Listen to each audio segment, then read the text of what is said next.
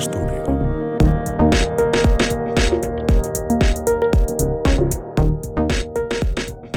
Ho ho ho. Hieman jälkijunassa tosi. Tämä on Ikkonan Studiossa 127T. Nyt on joulun välipäivät. Minä olen Jouni Heikkilä. Studiossa kanssani on Sakari Nahi. Moro. Ho ho ho. Hyvää joulua ja tulevaa uutta vuotta. Aivan mahtavaa. Katsottiin Aivan eilen lasten kanssa Christmas Chronicles, äh, jossa äh, keskeinen teema oli nimenomaan se, että pukki ei koskaan sano ho ho ho, mikä oli aika hienoa. Aika hyvä keskeinen teema. Siinä pystyy rakentamaan kovan idean päälle jotain.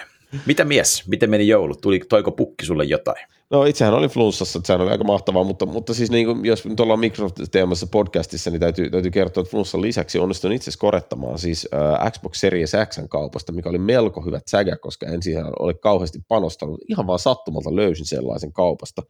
Ja tota, sain sen ja olen nyt pelannut lapseni kanssa Minecraft Dungeonsia ja kyllä, kyllä elämä on hyvää. Entäs itsellesi? Tämä on hauska yhteensattuma, koska minä toivoin pukilta yhtä asiaa ja se oli Minecraft Dungeons. Ja Switchillä ollaan pojan kanssa pelattu. Poika toi, toivoi jotain Super Mario äh, Musta Bowser-peliä, millaisen sitten löysinkin. En tiedä mikä on Musta Bowser, mutta sellainen siinä kuitenkin on. Mutta tämä Minecraft Dungeons, nyt kun poika on 6,5 ja se on 7-vuotiaille ok, niin se on co-oppina kyllä, se on kovaa. Paljon teillä on leveliä tällä hetkellä? Ää, meidän poweri on seitsemän. Ai, ai, ai. Meillä meillä, meillä on le- 15 leveliä ja meillä on poweri alkaa olla jossain tuolla 11-12 luokilla. Että kyllä aika alkutekijöissä ollaan, mutta nythän on vasta välipäivät, että kyllä tässä kerkii vielä, ennen kuin loppiainen koittaa. Mutta siinä on kuusi DLCtä.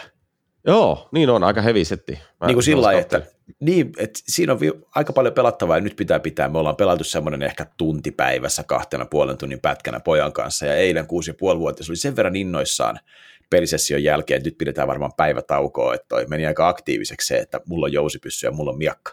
Ah, se, on, se on kyllä mahtavaa, kun ruvetaan hyppiä seiniä myöten. Joo, ja. Sielupommit laulaa tosielämässäkin. Tosi meillä on nielupommit, koska mä sanoin ekan kerran, varmaan sielu huonosti ja poika kuuli, että nielu, niin hän kerää nieluja ja tekee nieluparannuksia. Aika kova. Aika kova.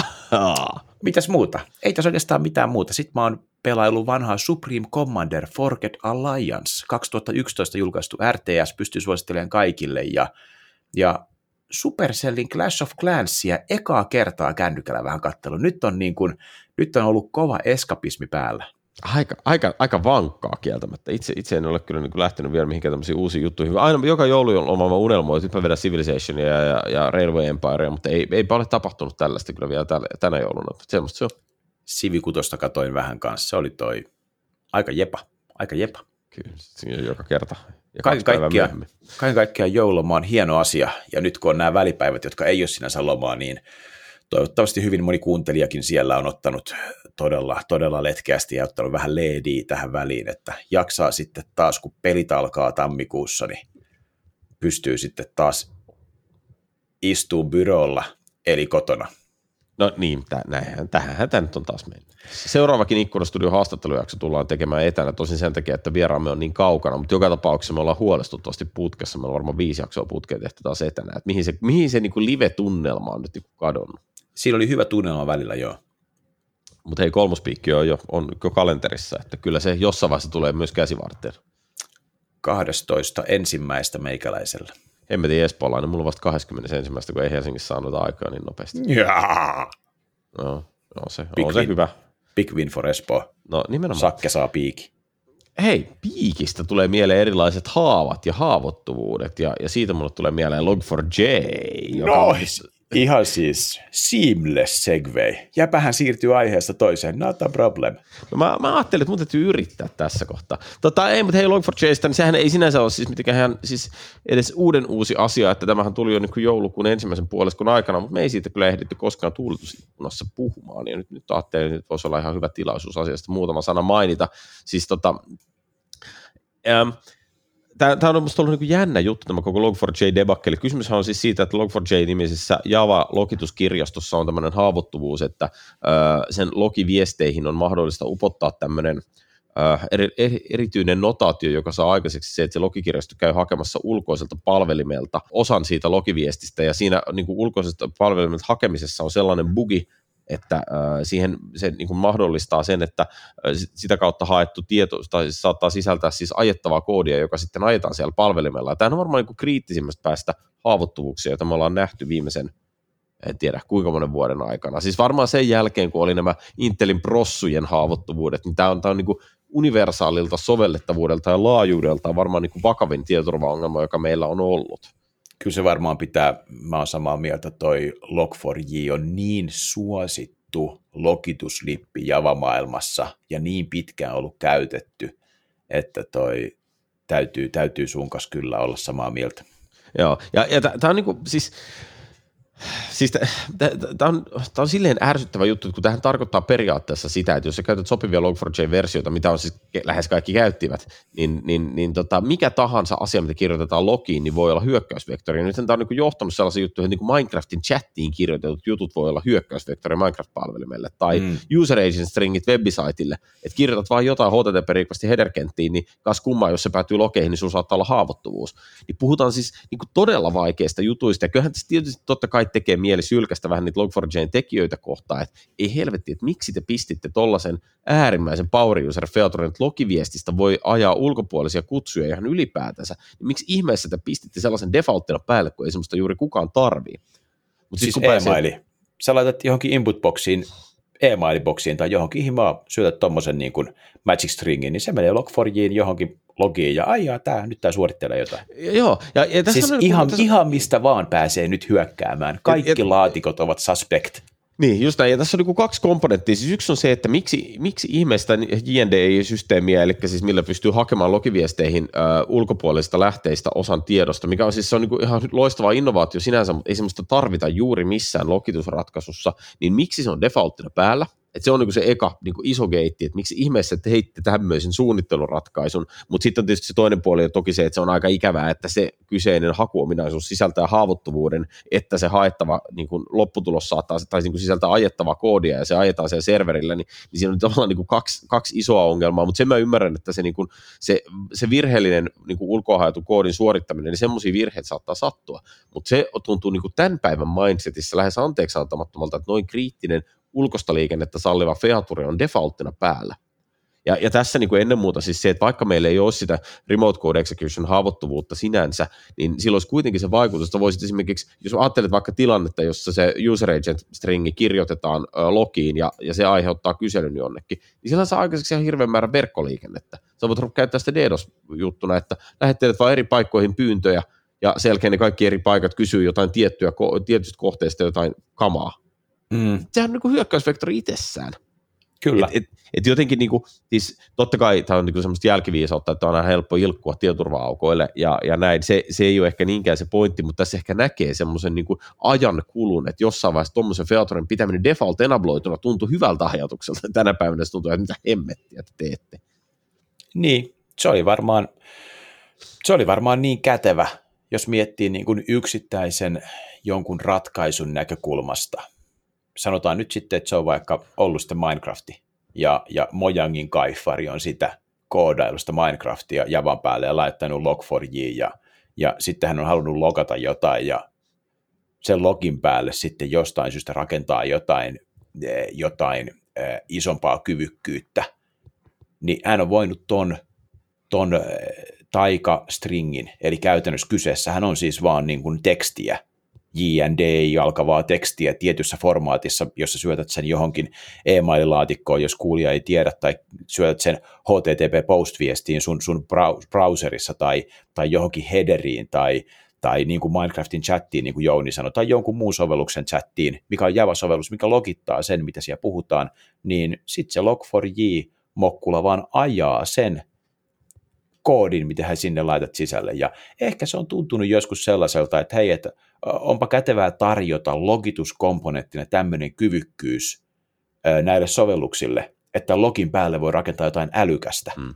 Onhan toi, no. niin kuin, onhan toi konseptina niin kuin, ää, aika ilmaisuvoimainen, jos tälleen sanotaan. Eikö siis todellakin. Ja, ja tämähän on varmaan tehnyt ihan täydellistä sen sijaan jossain hyvin tarkkaan rajatussa Jep. mietityssä ympäristössä, jossa sitä logia ei kirjoiteta käyttäjän inputin perusteella, vaan se kirjoittaa joku systeemijuttu, jonka tarvii yes. niin kuin integroida siihen logiviestiin kauheasti kaikkea dataa, niin joo, sure, kaikista tässä on niin kuin ihan superisti järkeä. Ja ongelma oh. on vaan se, että ei niin Log4j käyttäjät ole tajunnut sitä, että minkälainen power user feature siellä on, että mä en voikaan logata käyttäjän inputtia noin vapaasti. Yes, ja toi on muuten aika, tuosta päästään tähän henkiseen puoleen, toi on niin aika normaalia ajattelua, että jos rakentaa jonkun tämmöisen mokkulan, ja mäkin olen käyttänyt Log4jtä joskus 2000 ja 2010 välissä, niin joo, kyllä mä silloin laitoin sen johonkin päälle ja katsoin, että millä tämä toimii ja mitä tämä tekee, ja okei, missä formaatissa tässä voi tallentaa näihin faileihin jotain niin kuin logia ja, ja tämmöisiä asioita, mutta en mä, en mä sitä speksiä mitenkään kokonaan lukenut. Että et sitten tavallaan se Mokkulan rakentajaporukka voi tietysti sanoa, että hei, että kehittäjien syyn ei lukenut tätä speksiä. Joo, ne ei katsonut, että tämä on JND, tämmöinen toiminnallisuus on päällä ja tälleen. Mutta sitten jos suurin osa maailmasta kärsii siitä, niin ei oikein, niin kuin, toi, toi ei vaan niin kuin toimi. Mutta niin. aika normaalia on ajatella, että hei, että miksi te lukenut, millä tätä pitää käyttää. Joo. RTFM. Mut, mut, no joo, mutta siis nyt tietysti joku voi niin miettiä, että miten tämä liittyy niin Microsoft-aiheeseen podcastiin, että minkä takia me puhutaan ikkunastudiossa Log4jstä, puhutaanko me siitä vaan sen takia, että me halutaan ilkkoa Java ja meidän ekosysteemillä. No ei tehdä sitä. Ja siis no Microsoft... kiva, nyt kun sanoit tolleen, se kuulostaa just siltä. No niinhän se kuulostaakin. Uh, Microsoft, ah. Microsoft-ekosysteemissähän siis jos puhutaan varsinaisista Microsoft-tuotteista, niin itse asiassa varmaan ainoa oikeasti haavoittuvainen niin kuin tuote oli Minecraft. Ja Microsofthan sen patchi, se ilmeisesti Minecraftin kautta tämä aikaisemmin alun perin löydettiinkin tämä koko homma, koska se on hyvin laajasti asennettu systeemi, ja siis Minecraft serveri oli haavoittuvainen tälle asialle, mutta 1.18.1 oli siis patch, joka tämän asian fiksasi, että, että se on niin kuin ihan jees. Mutta mut tavallaan niin kuin yleisesti niin musta sitten kannata tietenkään tehdä mitään ekosysteemikysymystä, koska vaikka toi oli selvästi niin kuin aikansa lapsi, toi ajatteluvirhe, mikä tuossa oli, ja, ja se nyt sattuu osumaan Java-ekosysteemi, niin kyllähän näin voisi käydä jossain muuallakin. Mm. Että ei, ei, ei silleen tosiaan mitään. Mutta mut jos puhutaan oikeasti siitä, miten tämä liittyy Microsoftiin ja, ja miksi tämä on niin tässä agendalla, niin – niin tämä on oikeastaan esillä siis sen takia, että Microsoft julkaisi tämmöisen Guidance for Preventing, Detecting and Hunting for Exploitation of the Log4j uh, Vulnerability. Ja tämä oli mun mielestä, uh, niin kuin tämähän on niin kuin itsessään tämä on vain yksi tämmöinen niin kuin Microsoftin uh, Threat Centerin niin kuin julkaisema blogipostaus, jossa tavallaan kerrotaan siitä, että millä kaikilla tavoilla tämmöiseen isoon uh, enterprise-tietoturvahaavoittuvuuteen voi, voi varautua, koska faktahan on se, että Log4j on käytetty lähes kaikissa Javasoftissa – ja, ja se on ollut niin kuin ns. best practice-ratkaisu pitkään, tuolla saattaa olla markkinoilla vaikka kuinka paljon Javasoftia, jotka on todella vanhoja, joiden kehittäjät eivät ole enää saatavilla, joiden lähdekoodeja ei välttämättä ole saatavilla, ja sitten siellä on sisällä haavoittuvainen logikirjasto. Tämähän on oikeasti yritystasolla aikamoinen kriisi. Jengi on valvonut aika paljon öitä tämän takia. Mm. Ja, ja nyt, nyt niin kuin tavallaan se, mikä tä, mitä tämä Microsoft-ekosysteemin näkökulmasta tuo esiin, on se, että kun me ollaan puhuttu monta kertaa ikkunastudiossa ja, ja muissakin yhteyksissä on ollut niin kuin esillä se, että – Microsoftilla on itse asiassa aika laaja tietoturva tarjoava. Niin tota blogipostausta, kun vähän silmäilee, niin saa jonkunnäköisen käsityksen siitä, että mitä se laaja tietoturva tarjoama itse asiassa niin kuin yritysasiakkaan näkökulmasta voi tarkoittaa. Ja, ja mä, mä niin pikkasen niin kuin haluan tässä nyt niin kuin, ähm, jollain tavalla niin kuin avata lyhyesti sitä, että minkälaiset kaikki juttuja siellä on. Musta oli aika vaikuttavaa. Mä, mulle itselleni tämä ehkä vähän niin kuin avasi sitä, että tätä se 360 asteen tietoturva tulee niin kuin oikeasti jatkossa tarkoittamaan. Et ihan vaan heittoa. Siis, äh, Microsoftilla on siis Microsoft 365 Defender for Endpoint, joka on siis laitteille, siis vaikka desktopeille asennettava systeemi. Se osaa niin kuin tunnistaa liikennettä, joka näyttää siltä, että okei, tästä koneelta on yritetty etsiä tätä haavoittuvuutta. Se osaa tunnistaa softia, jos Log4j on käytössä. Tällä hetkellä se tunnistaa siis sen, että jos siellä on se Log4j jar-binääri asennettuna, mutta jatkossa se alkaa tunnistaa myös sen, että se on embedattu sinne softan sisälle, siis wrappattu jotenkin sinne ineen ja ja niin edelleen. Se tunnistaa sitä, jos sillä työasemalta on alkanut lähteä verkkoliikennettä ulospäin niin kuin näihin tyypillisiin kohdesivustoihin, eli että Microsoft tietää, että markkinoilla liikkuu exploit, joka yrittää käyttää tätä JND-liikennettä tuohonkin tiettyyn LDAP-palvelimeen. Jos siitä kun työasemat alkaa lähettää sinne liikennettä, niin hei se on heti suspekti, se voidaan flagata. Sitten se tunnistaa erilaisia tämmöisiä niin kuin exploitaatioskenaarioita, bitcoin-minereita, tämän tyyppisiä. Tämä oli pelkästään Defender for Endpoint. Sitten on Defender for Office 365, joka taas toisesta näkökulmasta ottaa semmoiset mailit, joiden headerissä esiintyy JND ja heittää ne spämmiin, jotta niin helposti ei tule mailipohjaisia exploitteja. Sitten Defender for Cloud, joka esimerkiksi tarttuu pilvespyöriviin servereihin ja, ja katsoo sieltä, että onko siellä shellin käyttöä, epä, niin kuin epäilyttävä shellin käyttö, onko siellä cryptominingia, onko siellä Log4j käytössä ja niin edelleen. Defender for Containers, joka skannaa siis Azure Container Registeryin laitetut tai Azure Kubernetes Serviceen pullatut öö, noi kontti-imaget, katsoo, onko niissä Log4j käytössä Defender for IoT, joka skannaa IoT-laitteet, Sentinel, joka skannaa kaikki organisaatiossa olevat tietoturvalogit ja yrittää sen perusteella tajuta, että hei, että onko täällä Log4j-haavoittuvuutta jollain tavalla niin ollut käytössä, antaa tavallaan sen 360 asteen näkyvyyden kaikkeen kamaan. Sieltä löytyy ihan siis tämmöinen niin kuin valmiit dashboardit siihen tarkoitukseen. Tai Azure Firewall Premium, valmis äh, setti, millä blokataan Log4j-haavoittuvuuteen liittyvää liikennettä ja sama juttu Azure Web Application Firewallissa – eihän tämä niinku fiksaa tätä ongelmaa minkään enterprisein näkökulmasta. Mutta samaan aikaan, niin kun miettii tota, mitä mä äsken luettelin, niin jos mä olisin organisaation siso, ja mä olisin niin joulukuun 8. päivä vai 10. päivä, milloin tämä nyt tuli, niin herännyt tähän karmeeseen totuuteen, että ei vitsi, että on tämmöinen jäätävän universaali iso haavoittuvuus, jota käytetään kaikkialla, niin oishan toi tieto ja toi turva, mitä toi tuottaa, niin ihan siis sairaan kovaa kamaa se, mistä mä tykkään tässä blogipostauksessa on se, että, että on aika pitkä, mikä meidän show notesihin tulee ja, ja, ja näin, niin toi, tässä on tosiaan paljon infoa, mutta se, että jos ei ihan kaikkea jaksa lukea, niin jos omassa organisaatiossa on käytössä toi Defenderi, niin tuolla on vähän loppupuolella on tuollaisia niin kuin esimerkkikuoryjä, mitä sinne voi heittää ja nähdä, nähdä niin kuin niillä kuoryillä, että onko sitä JNDI-aktiviteettia tai Log4 niin kuin J-aktiviteettia ollut, ollut jonkunmoista liikenteessä, niin toi, niin toi on niin kuin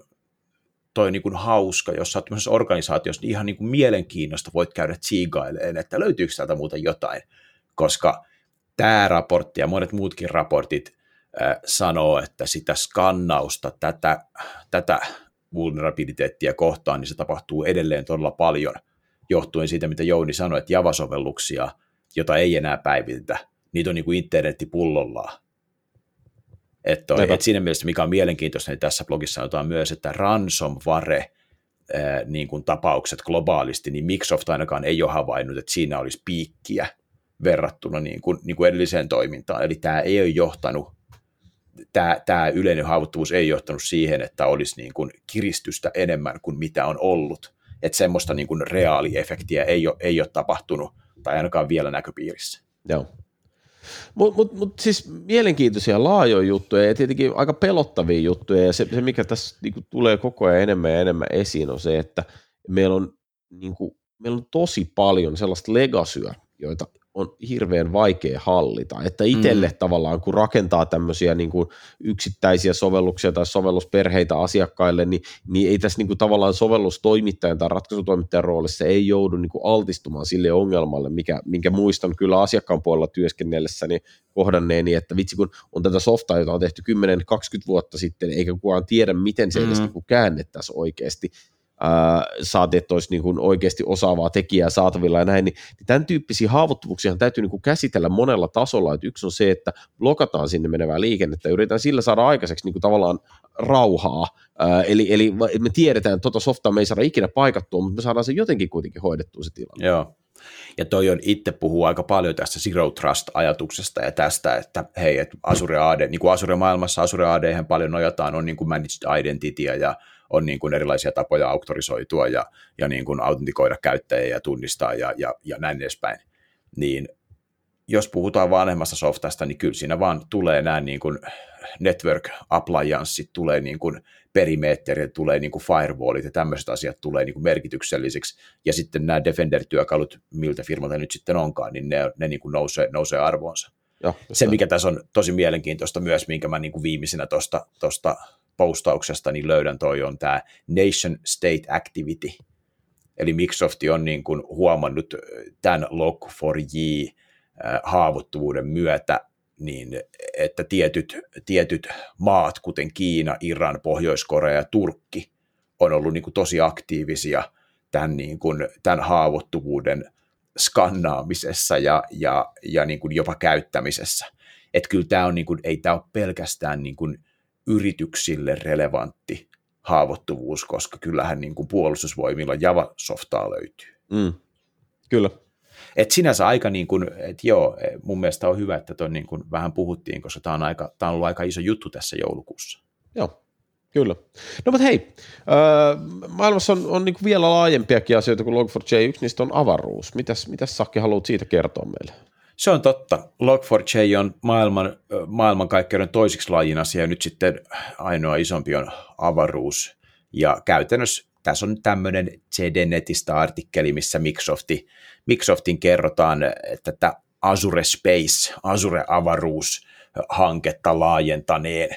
Käytännössä, mitä tässä tapahtuu, niin on sitä, että Microsofti strategisesti uskoo ja ajattelee tämmöisten niin kuin satelliitteihin ja, ja, ja kaikkeen niin kuin avaruuteen liittyvän kaman yleistyvän ja olevan tulevaisuutta. Ja täällä on muutamia sellaisia artikkeleita, mitä on tullut esille, mistä se näkee. Yksi on tämä, että Microsoft teki Airbusin kanssa uuden yhteistyön. Airbusillahan tämmöisiä satelliittijuttuja ja tällaisia, niin ne pääsee siihen yhteyteen ja on jotain muitakin toimijoita tuossa kentässä, kenen kanssa Microsoft on nyt kollaboroinut. Mä oon tyytyväinen, että se on Airbus, koska mä henkilökohtaisesti en niin välitä Boeingista, vaikka se on lähellä, lähellä Microsoftin päämajaa, niin Boeingin, Boeingin story on jotenkin tosi, tosi, tosi crazy. Jos menette käymään siellä joskus Boeingin tehtaalla, niin siellä hoidetaan, että when you are having the next flight, go there and say, if it's not Boeing, I'm not going. Ja se on musta, niin kuin, se on musta semmoinen niin kuin nykyaikainen lausahdus, että niin kuin, mitä, mitä kannattaa hokea, että jos ei se ole Boeing, niin mä en, joo, joo, se on mä en nouse lentokoneeseen. Joo, kyllä. Tästä, tästä voisi murjasta monenlaisia ilkeitä läpi. Mutta mut hei, tosi mielenkiintoinen toi, ja, mä en tiedä, mitä sä ajattelet siitä, mua, mua tuossa niin Space-jutussa, niin itteni kiinnitti huomiota se, että miksi olet puhunut siinä tästä research-projektista, niin mitä Space Eye jo, jossa ne puhuu, että nimenomaan siis just näin Arbusin sun muiden datan avulla, niin mahdollistettaisiin tavallaan satelliiteilla semmoinen mahdollisimman reaaliaikainen näkyvyys maahan jopa pilvien läpi. Ja, ja musta se viesti siinä oli keskeisesti nimenomaan siis se, että Azure Space ei ole pelkästään niin kuin avaruudessa työskenteleville firmoille, vaan, vaan siis kaikille firmoille, jotka tarvitsee jotain niin kuin, tavallaan niin kuin reaaliaikaista näkyvyyttä maahan, että on se niin kuin maanviljelyä tai telkoa tai energiaa tai, tai mitä ikinä, ja mä en oikein tiedä, niin kuin, siis, että musta tämä kuulostaa niin kuin, siis tämä on niin kuin relevanttia ja samaan aikaan mä en ole, niin siis mulla ei ole vaan niin kuin kokemusta siitä, että mä ehkä hahmottaisin, että onko toi pilvien läpi näkeminen esimerkiksi just semmoinen niin ongelma-alue, joka on niin kuin ihan niin kuin tämän homman ytimessä, mutta siihen niin kuin Microsoft tuntuu paljon panostavan tässä. Mä, mä en tiedä myöskään, mutta jos mä lähden niin toisesta suunnasta ja lähden miettimään sitä, että kuinka monessa sovelluksessa ja ratkaisussa – karttatietous on relevanttia. Siis jos puhutaan ihan niin kuin liiketoiminnasta, puhutaan niin kuin logistiikasta, puhutaan niin kuin tavaroiden siirtämisestä paikasta toiseen ja puhutaan niin kuin kaupunkisuunnittelusta ja puhutaan, niin kuin, niin kuin, puhutaan niin kuin esteistä ja rakentamisesta ja, ja korkeuseroista ja sitten voidaan puhua jostain pelastustoimenpiteistä ja kaikista tämmöisistä asioista, niin se, että nähdään mahdollisimman reaaliaikaisesti, mitä niin kuin maailmalla tapahtuu, mm. niin sehän on niin kuin ihan superrelevanttia niin kuin tosi monella tasolla, ja nyt sitten jos, jos tämmöinen pilvihommeli on siinä tiellä, että ne tyhmät pilvet siihen sitten kehkeytyy, niin toi, niin jos se on yksi niistä asioista, millä voidaan tarkentaa sitä, että nähdään mitä tapahtuu ja miten voidaan reagoida asioihin, ja. niin ky- ky- kyllä mä pidän tota niin kuin globaalisti tosi relevanttina asiana. Ei, ei siis sä oot ihan oikeassa, toi, toi on niin aivan tosi totta, ja, ja siis ehkä mun, mun kysymykseni tai, tai tavallaan se niin pohdintani on tässä se, että mulle ei ole itse asiassa kauhean hyvää käsitystä siitä, että miten esimerkiksi mainitsemilla se toimialoilla, niin tällä hetkellä mikä on niin reaaliaikaisen datan state of the art, että tosi monessa kriittisessä bisneksessä, jos mä mietin vaikka metsähoitoa, joka on itselleni niin harrastuksena lähellä sydäntä, niin niin, niin siinä esimerkiksi, niin kuin, kyllähän siinä metsien kasvua seurataan laserkeilauksella, mutta niin kuin vuosittainenkin skannaus on itse asiassa aika reaaliaikainen niin kuin, tälleen niin kuin metsänomistajan tarpeisiin. Ja, ja sitten on niin kuin, toki, jos puhutaan pelastustoimesta, niin se, että sä näkisit niin kuin yksityiskohtaisesti, että missä mm. siellä on autoja pihalla, sä voisit tehdä niin kuin fire planningia niin kuin hyvissä ajoin, niin kuin, eli siis hälytysajon aikana, niin, niin no olisihan se nyt niin kuin, onhan se niin kuin aivan eri, eri juttu. Et siis tässä on niin kuin tosi hyvä pointti, oh. mutta, mutta tavallaan mä niin kuin jään miettimään sitä, että et, et jos me niinku ratkaistaan se ongelma, tai siis jos Microsoft ratkaisee sen ongelman, että alkaa näkemään pilvien läpi, että reaaliaikainen data on saatavilla riippumatta pilvitilanteesta ja valon määrästä ja sellaista jutuista, niin, niin mikä se on se datamalli, millä se jaellaan? Miten mä voin sitä ostaa? Et meillä on nyt niinku selkeä malli, miten mä ostan niinku Bing Mapsia tai Azure Mapsia tai Google Mapsia tai mitä ikinä. Mutta mut what's next, niin kuin tavallaan, että miten se tulee tämä tämmöinen kaikki reaaliaikainen ymmärrys siihen mukaan, niin sitten mä en oikein niin kuin tiedä, miten tämä bisnes toimii. Siis en mäkään, mutta se mitä mä tiedän, niin on se, että satelliittikuva bisneshän on niin kuin ihan olemassa olevaa käypää bisnes. Sä voit siis ostaa niin kuin satelliittikuvatoimittajalta mm.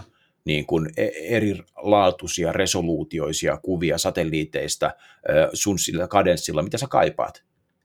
Ja nyt olisi niin kuin helppo kuvitella, että Azure Maps ja toi, niin kuin, toi niin kuin offeringi voisi tarjota jonkun semmoisen mm. kanavan siihen, että hei, että me halutaan nyt, että tänne päivittyy minuutin välein niin kuin todella tarkkuva täältä geograafiselta alueelta. Kiitos. Joo.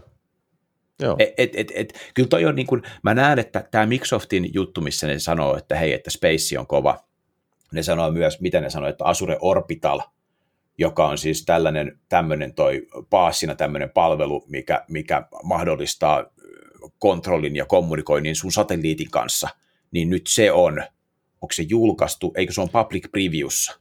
Joo. Ja, no. ja tämmöinen on tullut, ja sen samaan aikaan, mitä Microsoft teki, niin ne reorganisoi niiden bisneksen niin, että Jason Sander, joka on tällä hetkellä niin kuin Asuren niin kuin EVP, Executive Vice Presidentti, eli siellä niin kuin Nadellan tiimissä, eli todella korkealla. Tai siis Scott Guthrin tiimissä ollut aikaisemmin. Niin, mutta, mutta kuitenkin niin kuin senior leadershipia. Mm, joo. Eli niin kuin siinä mielessä niin kuin Nadellan joo. alapuolella, että ihan siellä niin kuin todella korkealla Microsoftilla, niin ottaa toi, saa NS-ylennyksen – ja ottaa tämmöisen Strategic Missions and Technologies-tiimin johtoonsa ja rupeaa raportoimaan suoraan Nadellalle ja ei enää Katrille. Ja nyt sitten tälle tulee, tälle uudelle tiimille tulee niin kuin Jenkkien niin kuin federal business, sitten tulee Azure Space ja sitten tulee Telko ja Azure Quantum. Eli nyt tämmöisiä, mistä Sander itse sanoo, että hei, että nämä on niin kuin tulevaisuuden tämmöisiä strategisia – bisnesalueita, mihin Microsoft haluaa niin kuin panostaa tosi isosti. Eli kvanttiteknologia, avaruusteknologia, jenkkien valtio ja sitten teleoperaattori business. Mm. Teleoperaattori bisneksen voi varmaan oikeasti niin kuin kääntää, että eikö niitä 5G? Joo, ja, ja varmaan 6Gkin. No varmaan, siis, mutta mut, siis, 5G siis, nyt eka. Niin, varmaan, varmaan siis se maailma, että jos miettii, että okei, että teleoperaattorien pointti on se, että dataa siirtyy, niin liittyykö siihen space? Jossain kohtaa voisi kuvitella, että liittyisikin. Niin on tuossa aika tämmöinen universumi ote, että tuota, maan päältä niin kun teleoperaattoriverkot hallintaan, ne kaikki pyörii Azure avulla ja sitten meillä on niin kuin orbitaali, että, että saadaan niin kuin datat myös sinne niin kuin avaruuteen ja avaruudesta takaisin ja niin edelleen. Kyllä siitä oh. lähtee. Tuossa on hauskaa. Se, mikä mua tässä artikkelissa, missä on tämä, tämä kerrottu tämä Microsoftin reorgi, niin, toi, niin on se, että Cory Sanders, joka on, joka on ollut myöskin, myöskin siellä korkealla, niin hän ottaa nyt niin kuin industry cloudit haltuunsa. Eli kertoo siitä, että Microsoftin tämä ajatus siitä, että tulee tämmöisiä vertikaaleja, niin kuin manufacturing vertikaalia, healthcare vertikaalia, ne on niin kuin merkityksellisiä. Mutta mikä siinä on hauskaa, niin on se, että nämä, tämä uutinen viittaa sisäisiin e-maileihin, ja niissä sisäisissä e-maileissa on ollut viittaus, että kaikki muutokset mitä niissä e-mailissa ilmoitetaan Microsoftin sisällä, niin ne on efektiivisiä niin kuin välittömästi.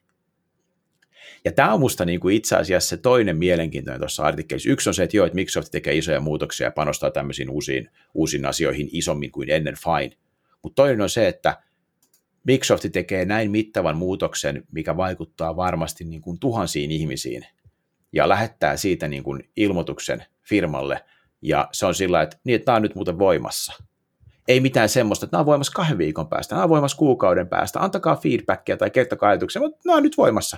Tämä on Asper, tämä e-mail, nyt kun luit tämän, niin se on aika iso lafka, mutta tämä, niin kuin, tämä päätöksen tekokyky, en, toi on musta niin kuin semi-harvinaista.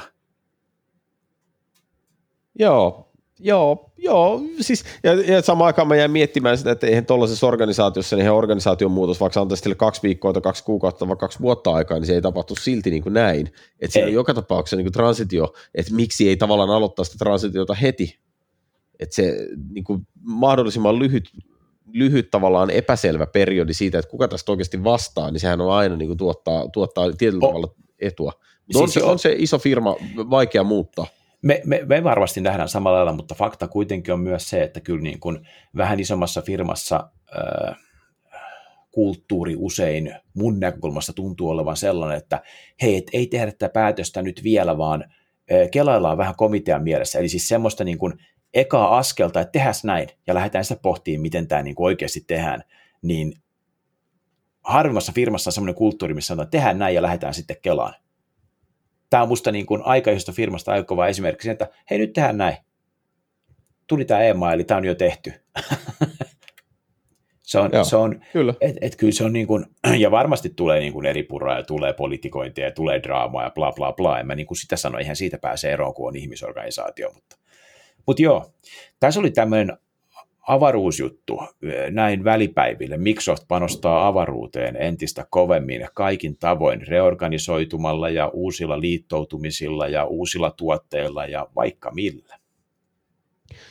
Joo, No hei, siitä voidaan, voidaan loikata pikkasen tuonne niin tekoälyn puolelle ja vetästää ihan tosi tosi nopsaa. Pari, pari highlightia, jotka mun mielestä on sinänsä kyllä ihan niin kuin mainitsemisen arvoisia. Me puhuttiin joskus aikaisemmin syksyllä, tässä puhuttiin tästä Microsoftin Responsible AI-ohjelmasta ja siitä, että kuinka, kuinka heillä on niin kuin vahva panostus nimenomaan siihen, että kun tehdään AIta, niin tehdään sitten semmoinen, että se oikeasti on inklusiivinen ja huomioi eri ihmisryhmät ja tekee oikeita päätöksiä eikä syyllisty esimerkiksi rasismiin ja niin edelleen, kaikki tämän tyyppisiä asioita. Niin siis nyt, nyt tota Microsoft on tehnyt siis Boston Consulting Groupin kanssa uuden, uuden tämmöisen repäsyn, eli ne on siis tehnyt tällaisen, niin kuin, pitivät tämmöisen eventin, jonka nimi oli Put Responsible AI into Practice, ja, ja, ja tota, siinä oli siis ideana se, että he julkaisivat tämmöisen kymmenen guidelinea siitä, että miten tehdään oikeanlaista AIta sekä niin kuin arviointisuunnitteluvaiheessa, toteuttamisvaiheessa, validointivaiheessa ja niin kuin operointivaiheessa.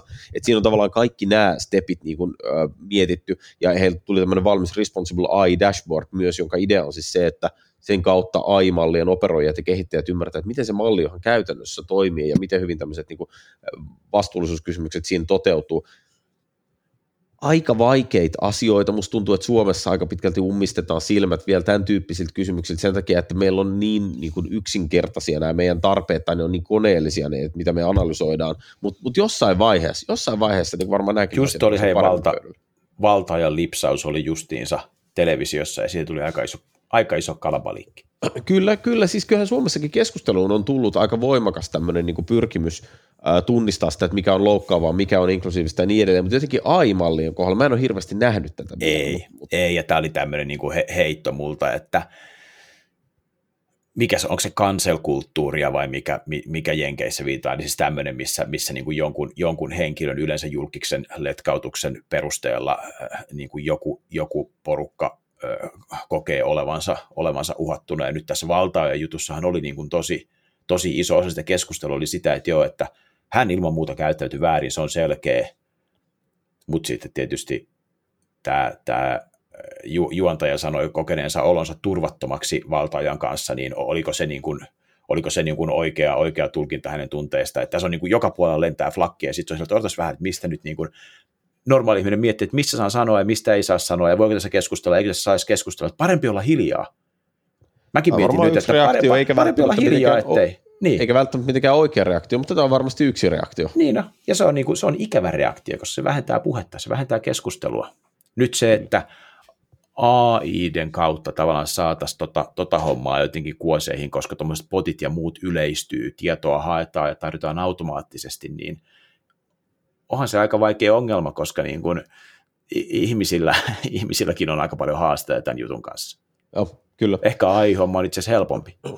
No mutta hei, nyt kun puhuttiin ihmisten haasteista, niin seuraava niin kuin looginen aihe tähän on tietysti ottaa jonkunnäköinen tämmöinen niin kuin inklusiivisuusjuttu, ja, ja Microsoftillahan on hyvin vahvasti nykyisissä DNAssa on nimenomaan tämmöinen accessibility-ajattelu ja tietotekniikan saattaminen kaikkien ulottuville, ja toisaalta erityisesti niin kuin, äh, erilaisten esimerkiksi aistirajoitteiden huomioiminen tietotekniikan keinoilla, ja, ja muutama vuosi sitten Building Keynoteissahan oli mukana tällainen herra, joka oli Microsoftilla devaajana rakentanut tämmöisen niin kuin näkevän AI-apurin, eli tämä herra oli siis näkövammainen ja, ja, ja pyrki, pyrki niin kuin saamaan tavallaan niin kuin konennäön avulla lisää niin kuin kykyä tulkita ympäristöä. Ja, ja silloin hän esitteli Building Keynoteissa siis sovellusta, jossa joka pystyy tunnistamaan esimerkiksi sen, että hei, tuossa skeittaava tyyppi on täällä puistossa mun kanssa, ja nämä äänet tulee siitä ja tästä, ja, ja t- tätä lukee ruokalistassa, ja sehän sai ihan mielettömät uploadit ja paljon huomiota aikana osakseen. Ja nyt, nyt niin kuin Microsoft on jatkanut tämän puolen kehittämistä, ja siis teknisesti ottaen se, mistä on, on kysymys, on tämmöistä Florence-nimisen äh, koneälymallin version 1.0 valmistumista, joka on siis voittanut erilaisia palkintoja, linkki blogipostaukseen show notesissa, mutta, mutta niin kuin ehkä se semmoinen niin laajempi asia, mitä tässä tapahtuu, on esimerkiksi se, että Microsoft on hionnut tosi paljon konenäön tarkkuutta, ja, ja jos luet tätä blogipostauksen, sieltä löytyy tämmöinen niin kuin video, joka, joka tavallaan kuvastaa sitä, että miten aikaisemmin esimerkiksi automaattinen kuvan tulkinta tai automaattinen kuvatekstin luonti antoi tämmöisiä niin kuin oikeita, mutta epätäsmällisiä kuvauksia, niin kuin vaikkapa, että tässä on ö, joukko ihmisiä nurmikolla versus, että tässä on futisjoukkue juhlimassa, tai että tässä on lähikuva ruuasta versus, että tässä on ö, nippu kahvipapuja. Niin tämän tyyppistä niin kuin sävyeroa, siis tämän automaattisen captioningin laadussa – on se, se on, mm. Tämä on ehkä se ydin tässä Florensissa, ja, ja tota, menemättä siihen sen syvemmälle, niin kannattaa tsekata tuo blogipostaus, jos aihe vähänkin kiinnostaa, että siinä sanotaan, että tämä uusi ö, malli on niin rollauttaamassa Azure Cognitive Servicesin taustalle, mutta emme mekään tiedä milloin, mutta joka tapauksessa, jos tuo aihepiiri on esillä, niin noin parannukset, mitä tuossa kuvataan, niin on itse asiassa oikeasti aika huomattavia, että, että kyllä mä huomasin, että silloin sanotaan muutama vuosi sitten, se oli 2015 itse asiassa kun tämä Caption Botti julkaistiin aikanaan, niin, niin kyllä mä sanoisin, että aika iso ero on näissä autocaptioneissa verrattuna siihen, mitä silloin oli. Ja nythän PowerPointit ja muut sitä käyttää automaattisesti, että tämä kaikki alkaa olemaan niin kuin arkea meille. Hmm. Toi Florencehan tuodaan sinne niin kuin taustalle sitten Microsoft iisuttelee sen sillä tavalla, että, että toi, jos vaikka tätä blogipostausta ei lukiskaan, niin todennäköisesti ää, jo, jossain sen hyödyn näkee, vaikkei se tiedäkään. Ja just näin. Just näin. Okei, mutta hei se AIsta tällä erää. Mites, mites puhutaanko datasta vähän vielä?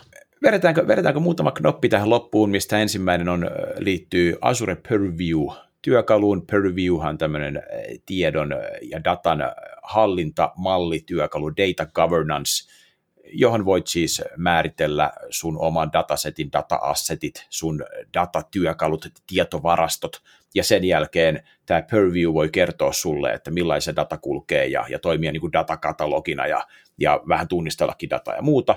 Ja tähän Purviewiin on tullut nyt Public Preview Snowflake-konnektoriin. Eli Snowflake, jos mietitään sen alaa ja tilaa markkinassa, on Suomessakin hyvin paljon käytetty tietovarasto ja tämän Azure Synapse Analyticsin kilpailija. Ja nyt käytännössä, jos ajattelee, että hei, että meillä on, meillä on Snowflake asennettu Azureen, ja me haluttaisiin tämmöinen data governance. Meidän jengin pitäisi saada tietää, millainen data liikkuu eri lähdejärjestelmistä ja mitä siellä liikkuu ja missä, mitä meillä on niin datakatalogina tarjolla, niin nyt sen Snowflakein saa Purviewiin kiinni. Kannattaa tsekkailla. Joo, ja, ja tämä, joku just kysyi multa tässä joulua edeltävillä viikoilla, että tukeeko se Purview jo skenaariota X ja Y ja Z ja niin edelleen, niin niin laitamme show notesiin myös linkin kaikkiin asioihin, mitä Purviewn skannerit tukee, eli mistä kaikista datalähteistä Purview pystyy ymmärtämään datan rakenteita ja, ja millä rajoitteilla, ja lista on oikeasti aika vakuuttava, että jos joku ajattelee, että tämä on vain niin Microsoft-datalle, niin se on aika väärä käsitys, että siis täältähän löytyy tukea erilaisille Amazonin palveluille ja, ja, ja SAPin palveluille ja niin edelleen, sieltä, sieltä vaan kaivamaan. Azuressa tunnistaa aina silloin tällöin muutamia, muutamia työkaluja, mitkä on niin kuin nosteessa ja mitä Microsoftilla niin kuin selkeästi viedään niin kuin priorisoituna eteenpäin. Ja Synapse on yksi, Purview on yksi. Ja totta kai se, että sitä viedään kovaa eteenpäin, niin sehän tarkoittaa, että Microsoft identifioi, että tälle on tarvetta ja tälle on markkinassa kysyntää. Ja niinhän se on, että ei tuommoista niin datakatalogi, data governance-työkalua jota tuommoisella pricingilla saa, minkä, per, minkä Purview saa, niin ei sillä oikein taida löytyä niin kuin he, helposti identifioitavaa kilpailijaa markkinoilta. Et ei mikään yllätys, Microsoft panostaa siihen, koska muut pilvet on ehkä vähän jäljessä just tuossa kohdassa. Just te. Just te. Hei, ihan loppuun mä haluan vielä yhden asian highlightata. Se yksi asia on Teamsin videofilteri.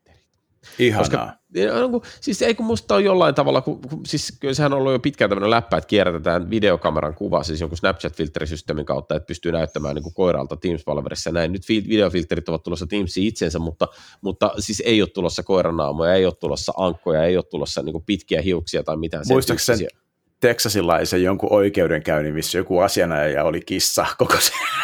Kyllä.